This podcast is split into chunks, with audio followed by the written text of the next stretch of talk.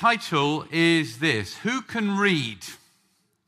Who can read? Can you read?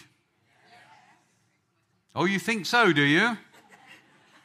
Maybe I'm about to prove to you that you can't. Now, who can read in a language other than English? Who can read another language different to English? Come on, let's see. Let's have some hands up here. Oh, come on, this is impressive. Come on, we've got. Rubel, what other language can you read in? Hindi. Can anybody else read in Hindi? Hey, it's Jibu at the back here. He can read in Hindi as well.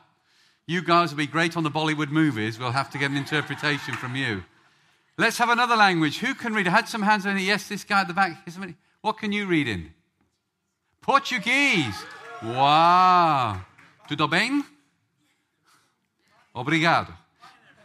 You can read in binary. Oh, that's mathematical. That's a bit different. Get, get your barcodes out and read them in binary now. That's very impressive. Anybody read in a language other than Portuguese or Hindi or binary? Anything else? We must have a few others here. Chris, what can you read in? Some Greek, old and a little bit of new. When Tone comes back, I'm sure she'll join you in the new at least. Anybody reading something else? Yes, Abigail. You can read Greek. Impressive. We got some Greek people and Greek scholars around. This is really good. Anybody else?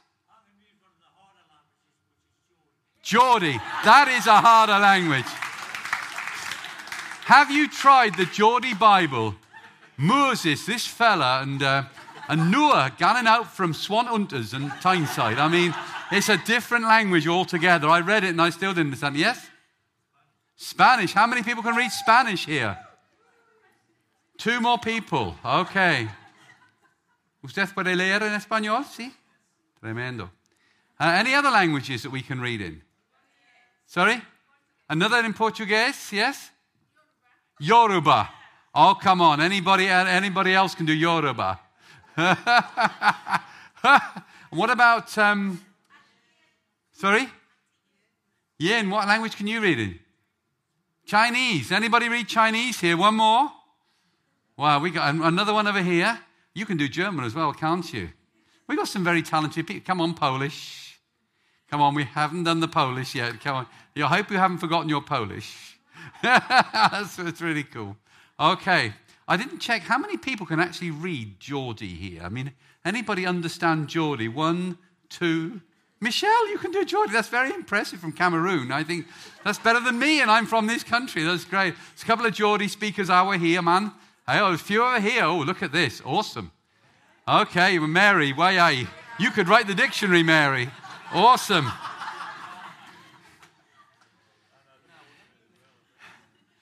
Dave, you must have had special lessons because we can all understand you sometimes. So you. I just thought, oh, yes, they can. They're canny people. Okay. Now, I want to speak to us under the title of, you know, can you read? Who can read? The importance of having a vision. And last week I was reading a book myself. And this book was about human skills and endurance when we're under pressure or when things are really tough for us. And the author of this book went around visiting various groups of people to do research on people that really endure and survive and do things under all kinds of pressure. And he decided to go to this extreme sports center because he'd heard something about them there. And one of the things they took him on was mountain biking. Well, that's fairly extreme, you think.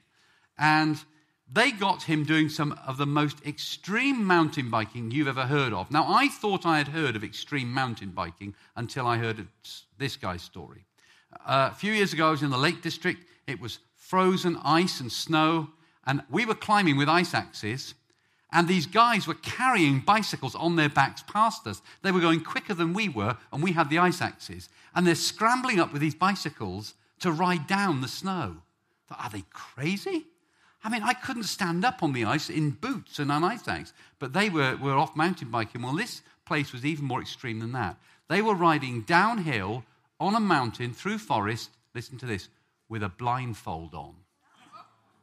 Now, is that extreme or not? I mean, that is seriously, seriously extreme. Would you go down a, a mountainside with boulders and trees on a mountain bike with a blindfold on. I mean, I wouldn't do it probably without the blindfold. I'd need some persuading now, having fallen off my bike once or twice, but to do it without the, with, a, with a blindfold on, without being to see, how scary is that?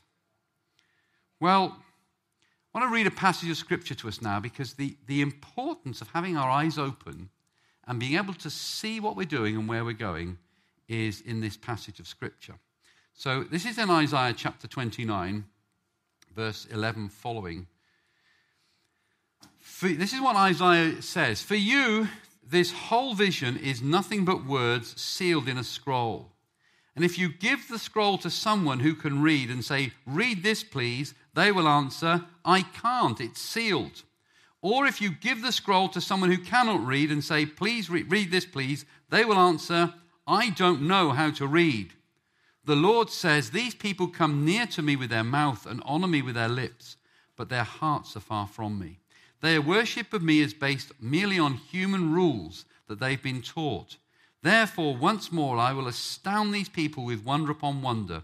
The wisdom of the wise will perish, the intelligence of the intelligent will, intelligent will vanish. Woe to those who go to great depths to hide their plans from the Lord, who do their work in darkness and think, Who sees us? Who will know?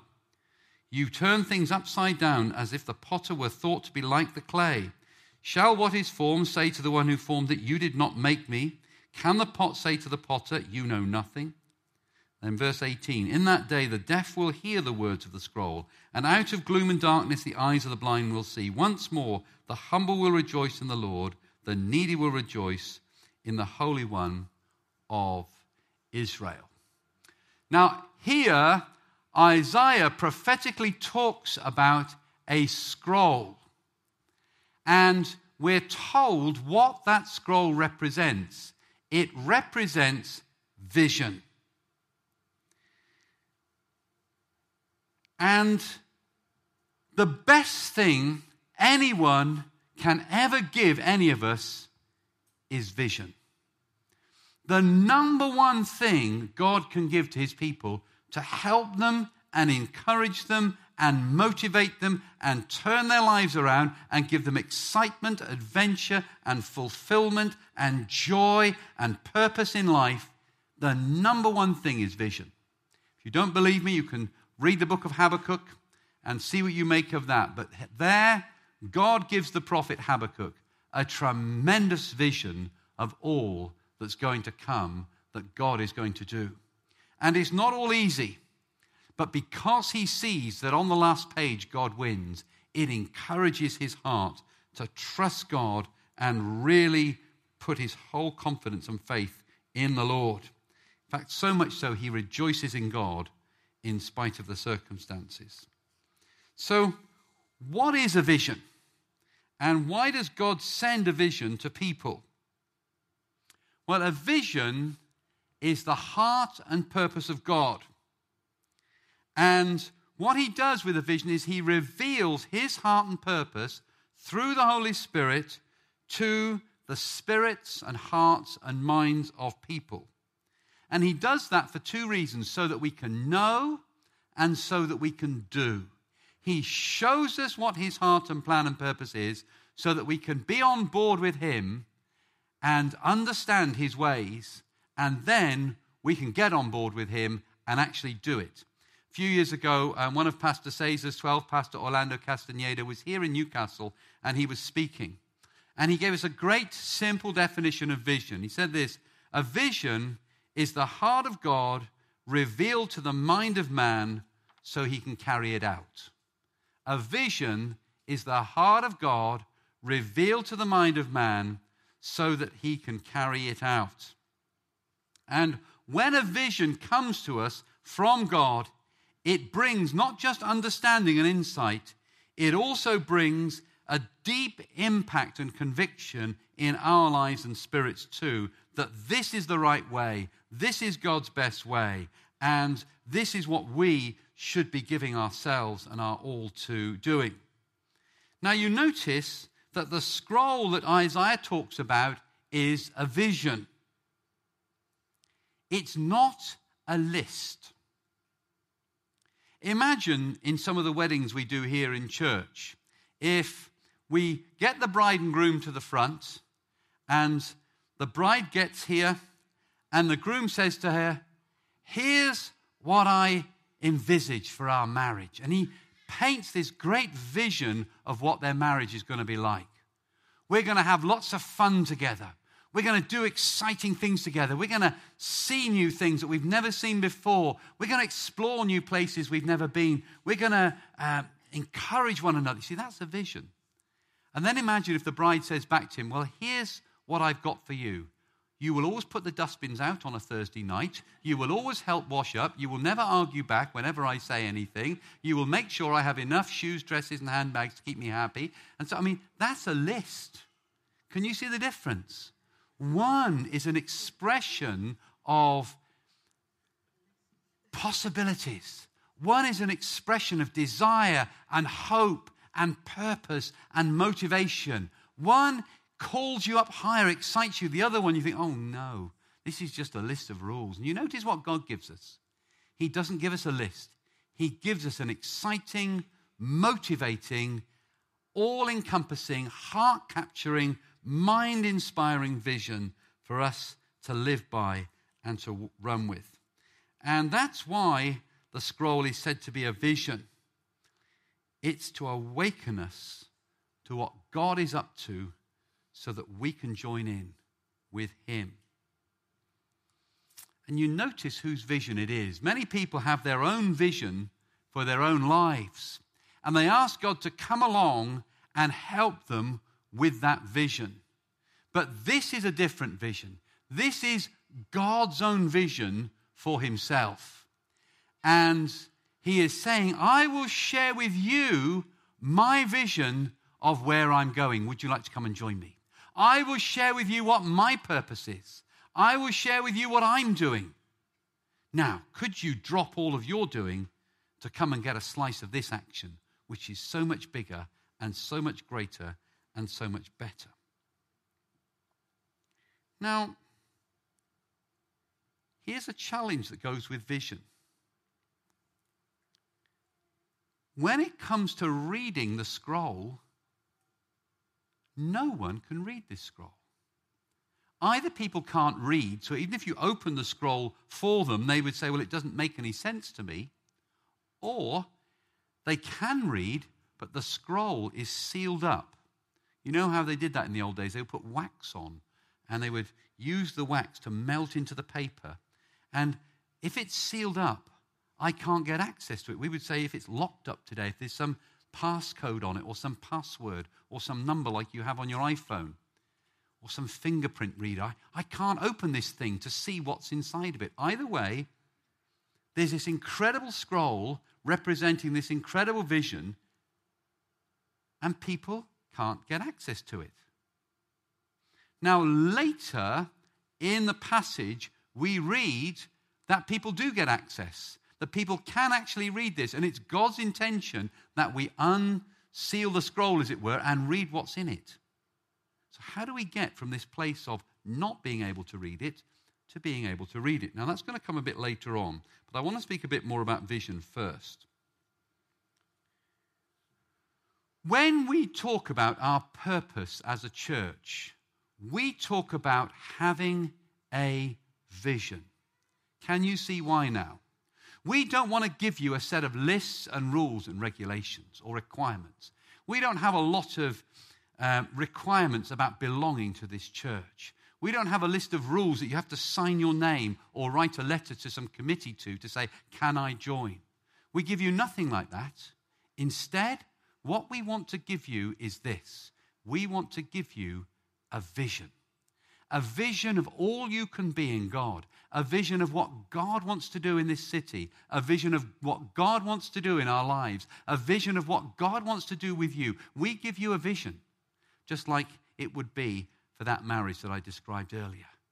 We want this vision to captivate you and inspire you and grip you and get a hold of you and keep holding on to you for the, all the rest of your days because it's that kind of vision.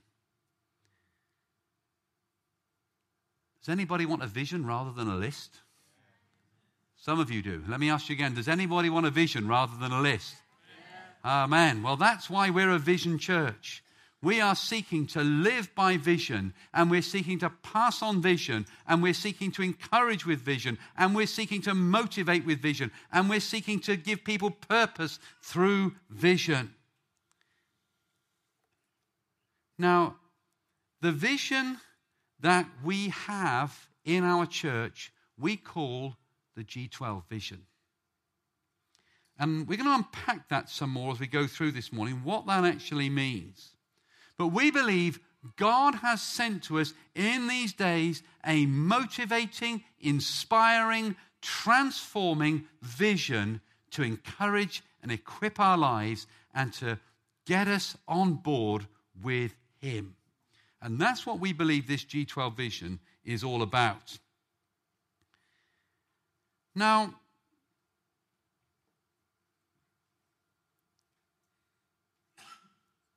let me ask you something about vision here in the church.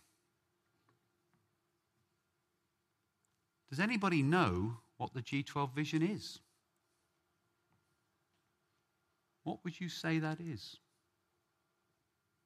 Anybody give me an answer? Colin. Government of 12. Very good. We'll unpack that later and see why we call it the government of 12. John. That's the basic vision value passion for God, compassion for people. Does that sound like a good set of values to you? I think it's a great summary of the Word of God. To be passionate for God and highly compassionate for the people around us. I don't think it gets any better than that. Simple, but well expressed. Any other descriptions of the G12 vision? Anybody else tell me what, what, what's in it, what it's, it's about? Win, consolidate, disciple, send. Why? Why win, consolidate, disciple, send? To make disciples. Thank you, Ruth. That's the Great Commission, and it's, it's a modern reworked way of expressing Matthew 28. Our vision and purpose is not to get followers, but to make disciples. Because disciples turn into leaders. And the job of any leader is to make more leaders. That's the key. And we do that through winning people, through working with them to establish them in Christ. We call that consolidation. There's a lot of stuff in there. We do it through discipling people and training them up to be leaders themselves. And we do it through sending people to give them a purpose and a calling and a ministry as well. Now, take a look around the room here, because before we even came across the G12 vision, or just as we were doing that, God spoke to me and He showed me the people in this church wearing vicar's collars. You know what I mean by a dog collar? See, look around. Can you see the dog collars on everybody this morning? You're all priests today. You all have a dog collar or a vicar's collar. Yes? Some of you look like you don't. You are all ministers of the new covenant. Every one of you is ordained. And God spoke to me so powerfully at the time and said, You don't want a church full of unordained people. You want a church full of clergy. You want a church where everybody is a vicar. You want a church where everybody is a minister. Because then I can say, Will you pray for the sick? And will you preach the sermon next week? And will you raise the dead? And you walk on water? Thank you. I'm going to have a holiday now. That's our vision that everyone is included in this. And part of the G12 vision is to work in our lives to get us through our hurts, habits, hang ups, sins, problems, issues, whatever's holding us back. We had some of that ministry here today in, in the meeting. And Paul brought that word, whatever is holding us back. Sally brought it. What about those disciples being anointed? They hadn't been particularly extra holy that week necessarily, but God sent his Holy Spirit on them anyway. Our vision is to work in our lives so that we can be fit to carry out this vision. That our family life could have an incredible quality about it that other people would look on and say, Wow, what is it about your family that really speaks to me? And if, if we're not there yet, let me say this to you let us work with you. Don't sit at home and struggle in your family life if it's not going well. Get some help. Talk to us about it. And we will share some things with you. And I promise you this when we do, I promise you two things. Number one, you won't like it. And number two, it will work. I'm serious. You know, we get very few returns in the church. By that I mean, not many people bring the product back. If you listen to this vision and you carry out the heart and spirit of this vision, it will work for you. I promise you that. You can have a money back guarantee, except it's free, but nobody brings it back. Either it works or they're too scared, but one way or the other, they don't bring it back. Now, seriously, this vision works in families.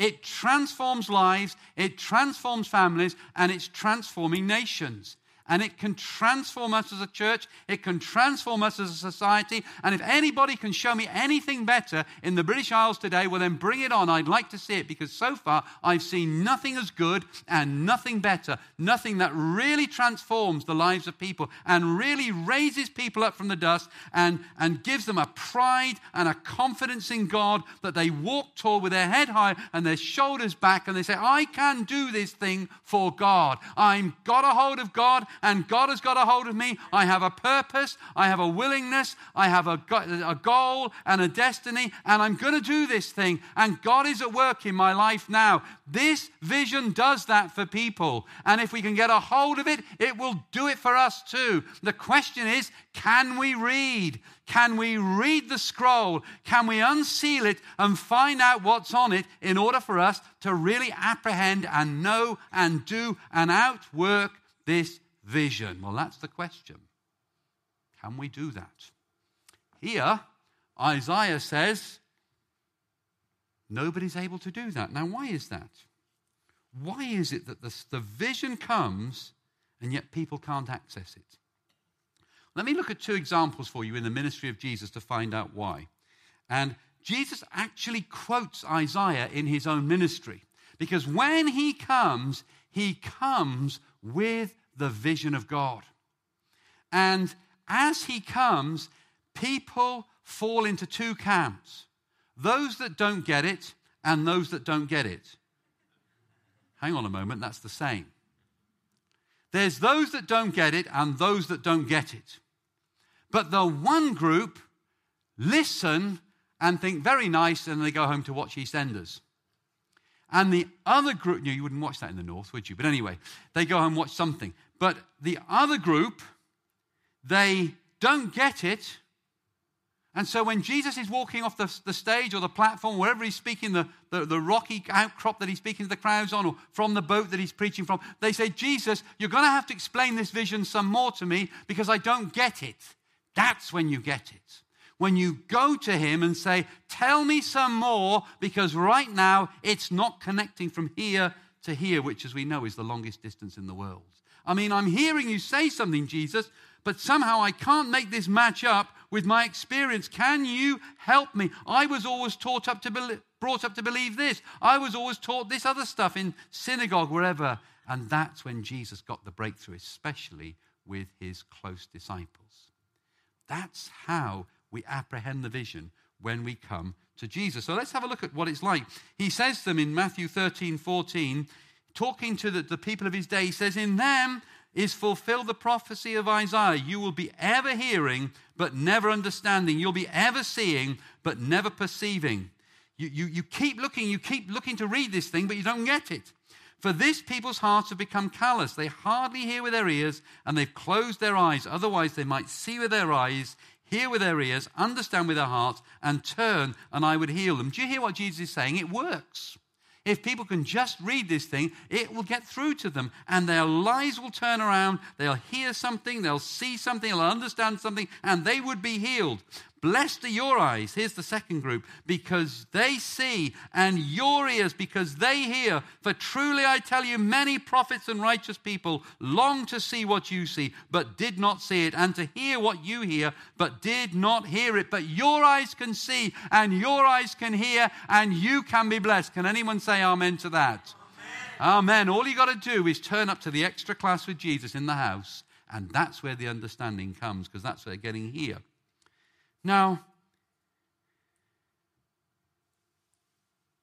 here's another example Matthew 15 7. And here, Jesus actually quotes the passage that we were reading just now. Matthew 15 7. He says, You hypocrites. That's a great line to get supporters. Isaiah was right when he prophesied about you. These people honor me with their lips, but their hearts are far from me. They worship me in vain. Their teachings are merely human rules or traditions. And Jesus takes that straight out of the passage and applies it to the people of his day. Can you see when Jesus comes, he brings the scroll, he brings the vision, and people can't access it of themselves. And we'll look at that in, in a moment and see why. But don't stop there, he's saying. The, the important thing is to be able to get this thing. Dave, my next scripture, could, I don't know if you can get the next one up. Not yet, but I got it from the King James Version because it's actually slightly better in the New King James. If, if you can get it for me in that version before we put it up.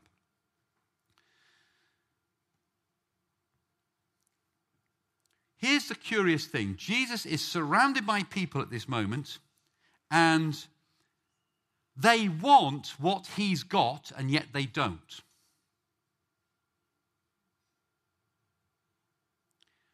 We spent a few days in Italy while we were away. We were uh, away ministering in Europe to a couple of different churches in Germany.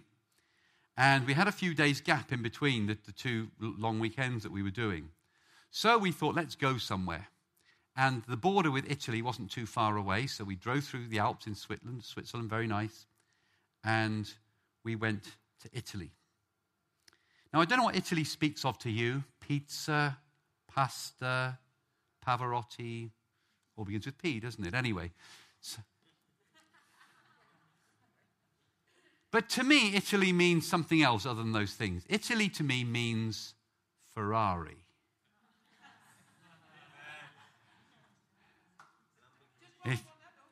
Or Lamborghini if you want a bit of rivalry and, and so on. Now, most Italians drive around in silver hatchbacks that are about 20 years old pretty beaten up. And if you see the way Italians drive, you would understand why they do that. Because why would you want to take a nice Ferrari out on those roads to scratch it? But I saw one or two Ferraris while I was there. They are around. That, see, Sally took pictures of Lake Como and Lake Maggiore and the sunset and the historic buildings. I was just interested in the Ferraris, and, but I don't have Instagram, so you didn't see that. Here's the thing I would like a Ferrari, but I wouldn't. I mean, I wish I had enough money to buy a Ferrari, don't you? I mean, I don't want the Ferrari, I just wish I had the money. You're talking half a million dollars upwards. That's just for the second-hand used scratch ones. This is expensive stuff. And in the same way, the vision of Jesus is like that. This is expensive stuff. It is costly to follow Jesus. Did you know that? Now, how much does it cost to follow Jesus? Can anyone tell me? Everything. Your whole life.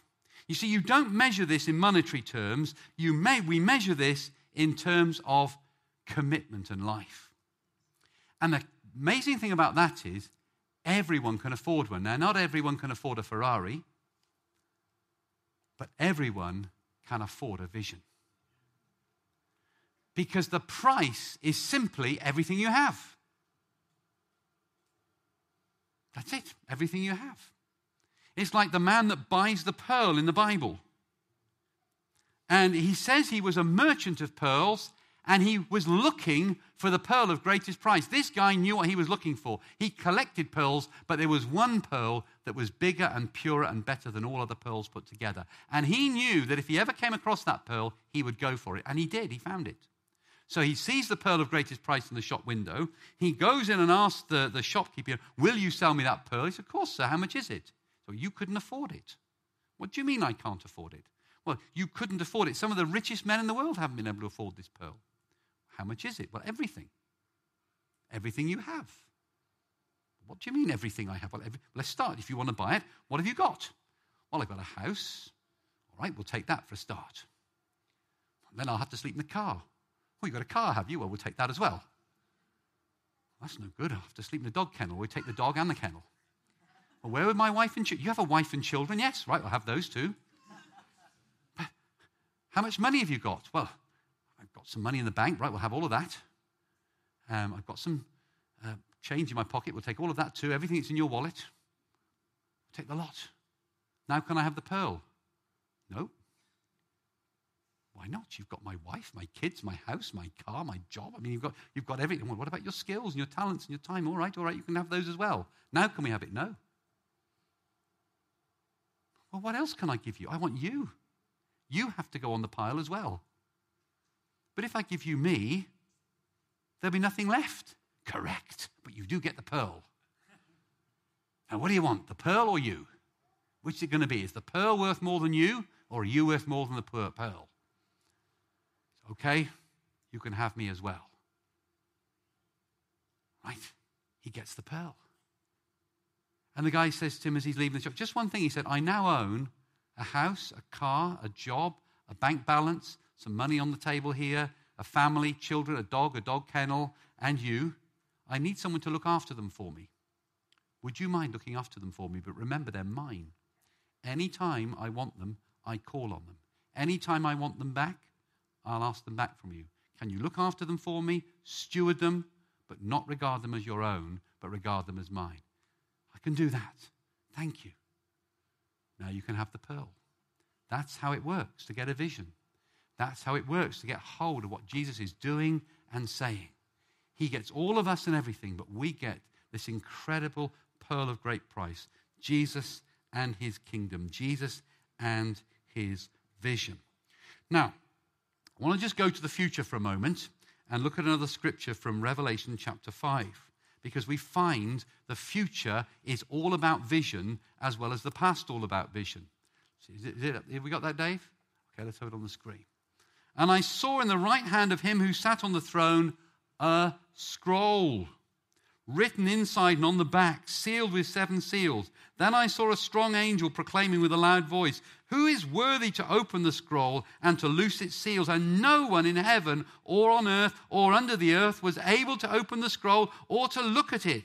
So I wept much because no one was found worthy to open and read the scroll or to look at it. But one of the elders said to me, Don't weep because the lion of the tribe of Judah, the root of David, has prevailed. Why don't you say that with me? Has prevailed. Has prevailed. To open the scroll and to loose its seven seals. And I looked, and behold, in the midst of the throne and of the four living creatures, and in the midst of the elders, stood a lamb as though it had been slain, having seven horns and seven eyes, which are the seven spirits of God sent out into all the earth. And he came and took the scroll out of the right hand of him who sat on the throne. Now, there's a lot of imagery here, and we need to understand how to understand the book of Revelation. You're not meant to imagine Jesus with seven eyes and seven horns sticking out of his head. That's picture language to tell you something that he sees everything and he's got all power. So you imagine this picture of Jesus coming in and he has all power and he sees everything. I hope that makes you feel scared. He sees everything and he has all power. That should make anybody on earth be scared, including our political leaders. I'll say it again. He sees everything and he has all power. And he was crucified on a cross, and he still bears the marks of that cross in his hands and his feet and his side. That's the lamb slain. And when he walks in, you know where he's come from because you can see it in his hands and you can see it in his face and you can see it in his body. He died for us and rose again. And because of that, he is worthy to undo this scroll. Now, it's all about a scroll in Revelation. what you get is the first three chapters are about the churches and it's letters to them where they're at. And then John is invited up into heaven in chapter 4 of, about what must soon happen. This is not a book about the future very far ahead. Most of Revelation was taking place when it was written. Did you know that? It's only some bits of it are about the end of the world. And if you read it some other way, you'll get the wrong end of the stick. My own reading of this is Revelation was happening as it was happening.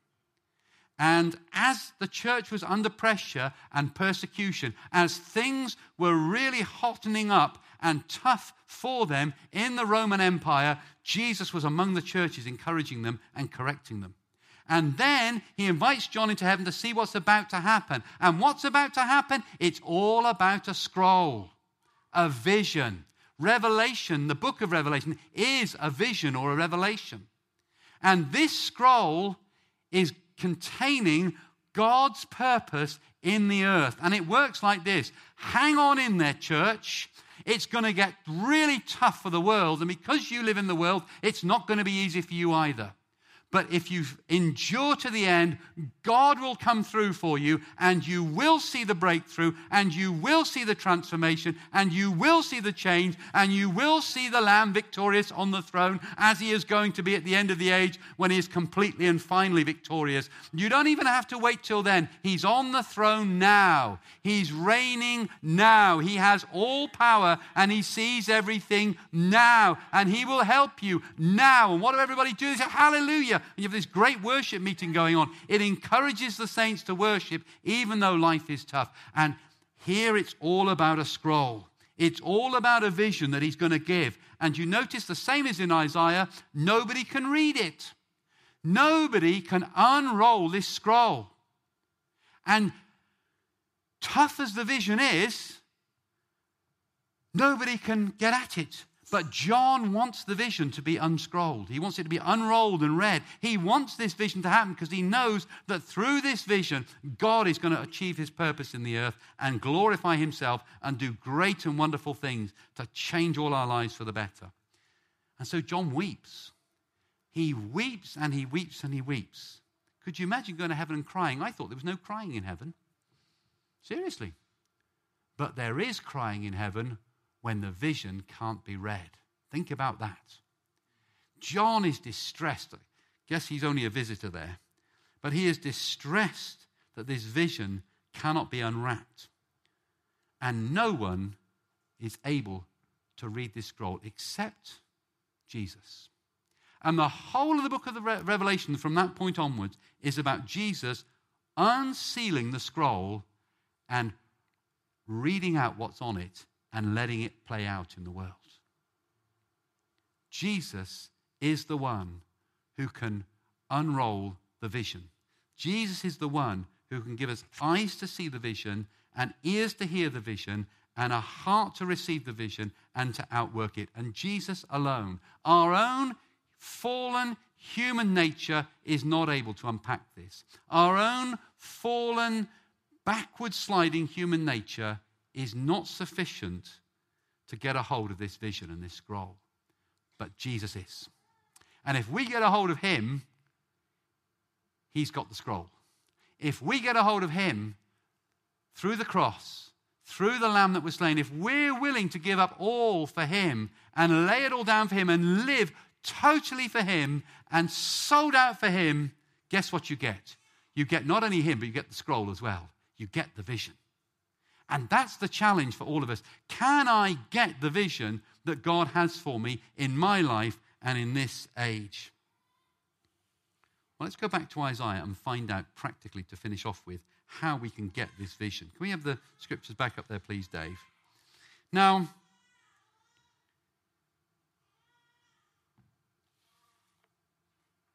Isaiah mentions a number of things that stop people really getting what's on the scroll. Here are some things. One of the things he picks out is lip service. He says, This people come near me with their mouth and honor me with their lips, but their hearts are far from me. If we just go through the motions of the Christian life, that's the same as lip service. I think we want better than that. Have you ever seen a marriage that's just going through the motions, but there's no real heart in it? Have you ever worked with anybody whose heart's in the job? I worked with a guy once. He was retiring uh, that month. He was so difficult to work with. I mean, he just didn't want to do a thing. He would sit behind his desk and the customers would come in and, you go and see them. I'm retiring at the end of the month. I'm planning my retirement party. It was so frustrating. There was not a bit of motivation in him at all. Is that how we want the Christian life and church to be? We call that maintenance mode, just getting by each day. He would open the shop up and he would shuffle a few papers around and sweep the floor and be polite to the customers if he really had to, and then lock up at the end of the day. That's, me- that's just causing, keeping something existing. So much of the church is caught in that. We do not want to be locked in maintenance mode. We want to be locked in multiplication mode. And when you see the vision of God, that's when you see the heart of God is to spread this message from one to another and multiply in the earth. The human race is multiplying naturally. When I first started teaching, I used to teach various things to do with geography and uh, humanities and so on, and science as well. And we were working on population then, and the number of people we were working on was 3.9 billion in the world. Now we're working on 7.25 billion. What a difference. The world has almost doubled from the time I started teaching until now. Phenomenal. We've got a lot of catching up to do. The only way we can get people saved and the gospel out there is to multiply. But we won't do it if we're, li- if we're playing lip service. Another thing is traditions. Now, Jesus says in Matthew 15, 6, just before the passage we read, he said this, and by this you invalidated the word of God for the sake of your traditions. Do you know nothing can break the word of God according to Jesus? But human traditions can take the power out of the word of God to change our lives. Did you know that? And let me tell you some traditions. It's not just church traditions, it's even our own family traditions. I was trying to do a discipleship course, and one of the guys didn't turn up. This is in a previous church. And I said to him, Why didn't you come? You committed yourself to come to every one of these meetings. He said, Oh, it was my wife's cousin's nephew's birthday, and I had to go. Because that's our family tradition. Even our own family traditions can neutralize the Word of God. Do you know what? He never came to another meeting after that, and his discipleship stopped there. A little bit of tradition robbed him of progress in the Word of God. And our traditions, what we're used to, what we've got comfortable with, what we think is right, can stop us from going on into what God says in the vision. And it's a big one. It's the only one that can take the Word of God and totally neutralize it. It is that powerful. And I caution you today be careful of your traditions, be wary of your traditions, be thoughtful about invoking any tradition. Because if that tradition isn't truly from God, isn't truly from the Spirit of God, then it will neutralize the vision of God and the Word of God in your life. So here's how it works, for example, with the G12 vision. Well, it's not in our tradition for women to minister in church. This is for the men. So we'll only have the men doing it, and I'm a woman, I, I won't take part in it. That's a tradition that's not godly. Women are called to this ministry as well as men. It's all over the New Testament. Women, I want to say today, you are vicars too. Whatever arguments they have in other churches about women vicars, you are women vicars here today, all right? You can minister to other women. And you can do that in a variety of ways, but God wants to spread his message in the earth through you. And in every G12 church where they have women ministering as well as men ministering, I think I'm right in saying this the women's ministry is always bigger than the men's ministry. They beat the men every time. I wonder why that is. Because they're good at it. Women, you're good at what you do. So please do it some more. Please don't say, I can't, but I can. That's a tradition that we want to get rid of in the church that women can't. Women can. God bless you as you do and not be held back by other traditions. Human wisdom is another one. God says he will confound the wisdom of the wise. There are all kinds of people around today who think they know what to do. We call them experts. We have become a culture of experts, and it's made us afraid to do anything. We weren't always a culture of experts. This also was in the book I was reading last week. Until the Industrial Revolution in this country, that's about 200 years ago, everybody knew how to do a bit of everything. We lived in villages, and you could nail a horseshoe on if you had to, or you could help somebody deliver a baby if you had to, or cook an egg if you had to, or do something equally as complicated as that. Everybody did a bit of everything. But then the Industrial Revolution came along, and we had experts. We suddenly had expert machinists and expert designers, and they, they did some great things. They achieved great standards, but there was a law of unintended consequences working. And the unintended consequence was this everybody else thought, I'm not an expert. I can't do this thing. And nowadays, we live in a world full of experts. We don't even play our own sport anymore. We leave that to experts. They're 400 meters away. Well, they're not experts, but some of them are. Um, we, we, ha- we have experts, experts play our sports for us. We should be out kicking a can around in the street or a ball ourselves. Instead, we go and watch experts do it. And then we criticize them from the, from the bleachers and the benches. We have experts to tell us all kinds of things. And now we even have experts in the church called priests and vicars. And we all watch as spectators. We, do you know we have, another thing we have is experts for music. Do you, know where the, do you know what the best music is? If I ask you what the best music is, I'll have a range of opinion in here. But I'll tell you what the best music is, and you'll all agree with me. The best music is the music that comes from inside of you. That's the best music. But we don't do that anymore. We give that to experts now. People have stopped learning instruments, they stopped creating their own music. We're giving it all away to experts. And there's a whole lot of human wisdom in our society which says, I know how to do this, you watch me and follow me. Do you know what? God is not fooled by that. God is not on the side of human experts. There's only one expert, and his name is Jesus Christ. And he is accompanied by the other expert, the Holy Spirit. And they're the ones that make the church work. And they're the ones that equip all of us we don't want to become a spectator people like the football ground or the music show or anything else. We want to be able to do these things ourselves according to the wisdom of God, which is always different than the way people do things. If you want to know what God's way is, here's a simple rule for you look at what everybody else is doing and then do the opposite. You're more likely to find God's way by doing that. The majority, the crowd, the, the multitudes who turn up, generally speaking, they get it wrong every time. That's why they're the multitudes. That's why Jesus didn't follow them. He called them to follow him. And with human wisdom, there's another thing that gets in the way is human intelligence. We're clever enough. We can work this out. We know how to do this. We have enough insight and, and wisdom in ourselves. Do you know what? This again is part of the expert intelligence culture. Let me encourage you. I am not against intellectuals or learning or anything else, but I would say this to you. I think most of the trouble in the world has been caused by educated people. Not always, but a good deal of it.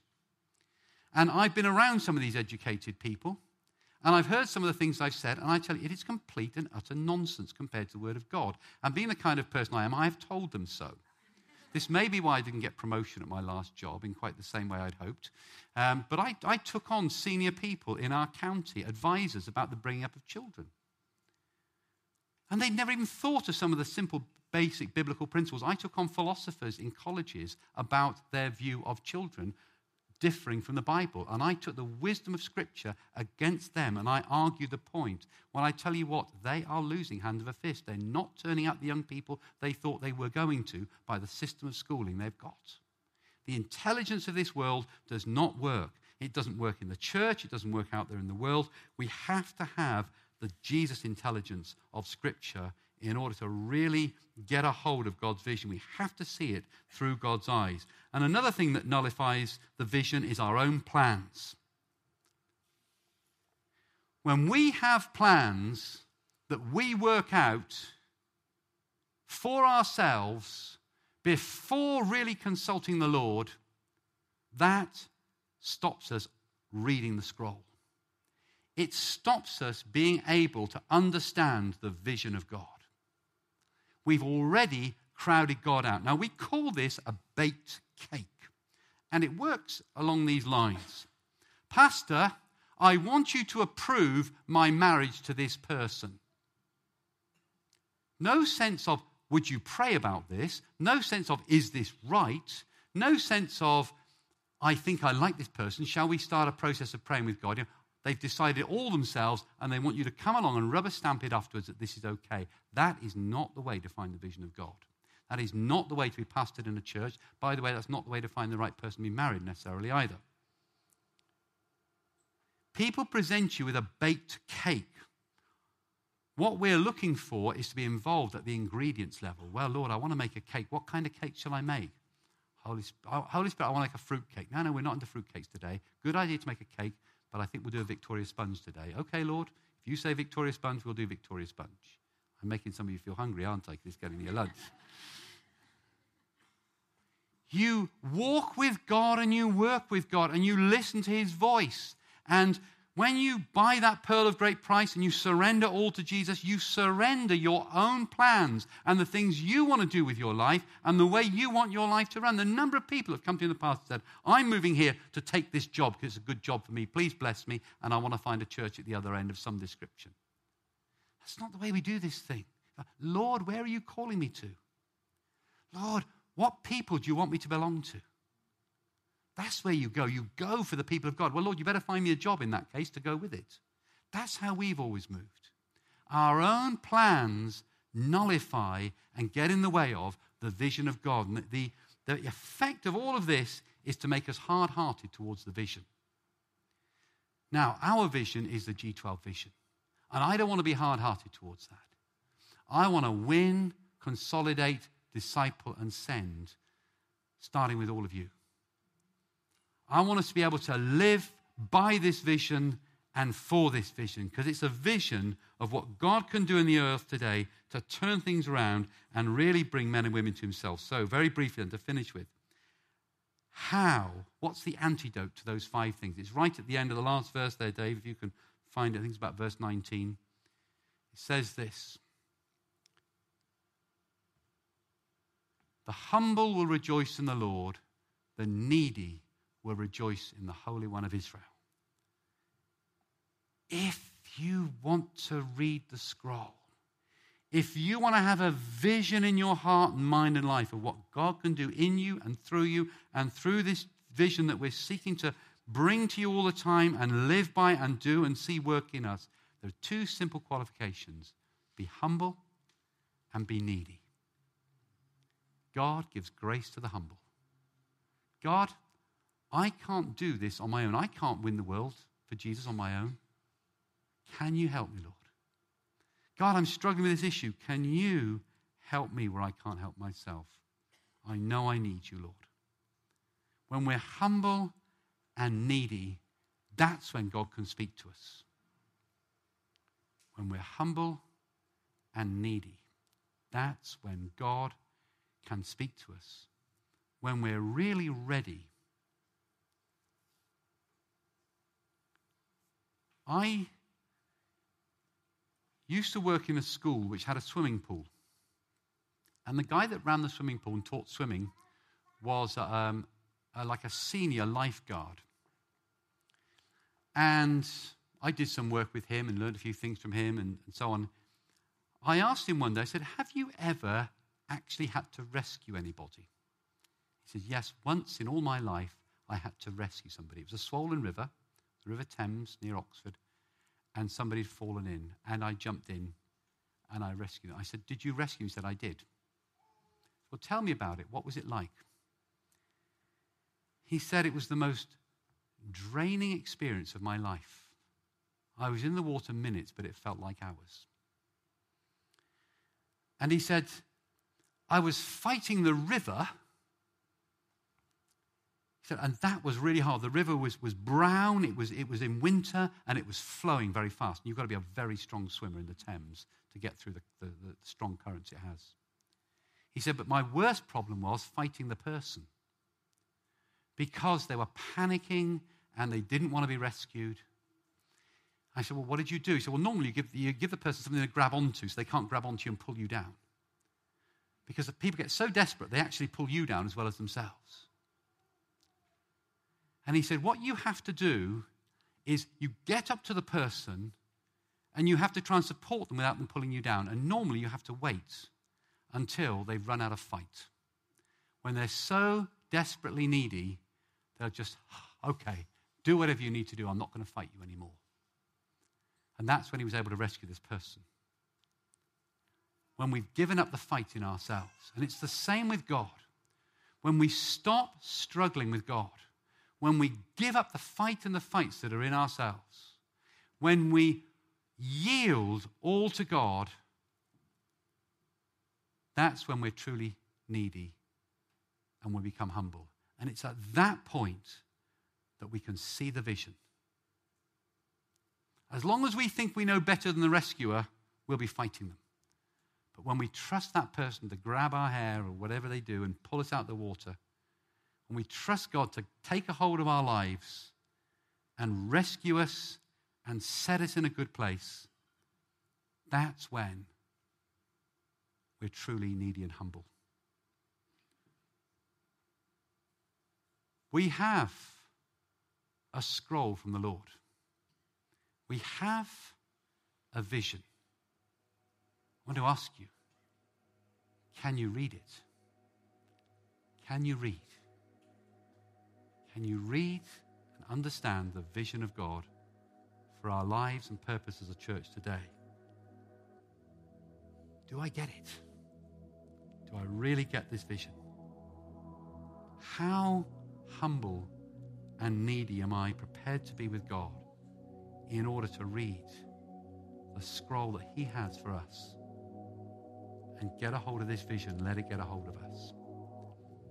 I tell you this if we all can read that scroll in a word, transformation, it will transform our lives individually, it will transform our families, it will transform our workplaces, it will transform our church, it will transform our city.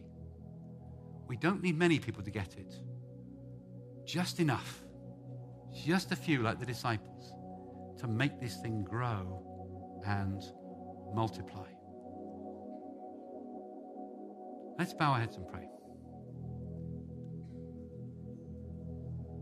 Does anyone here today want to read the scroll? Does anyone here today want to say, God, give me this vision afresh? If I've partly got it, let me get it completely. If I've not got it yet, let me get it today. God, give me a vision of growth and multiplication. Give me a vision that I too can be a servant of yours, that I can lead other people for you, that I can minister to them, that I can reach out to them, that my life can overcome in God. I can get my family and myself in order in such a way that I can be an example and a witness and a leader and an influence on others. If anybody wants that vision, anybody wants to read that scroll, I'm going to invite you to stand now and we're going to pray for you.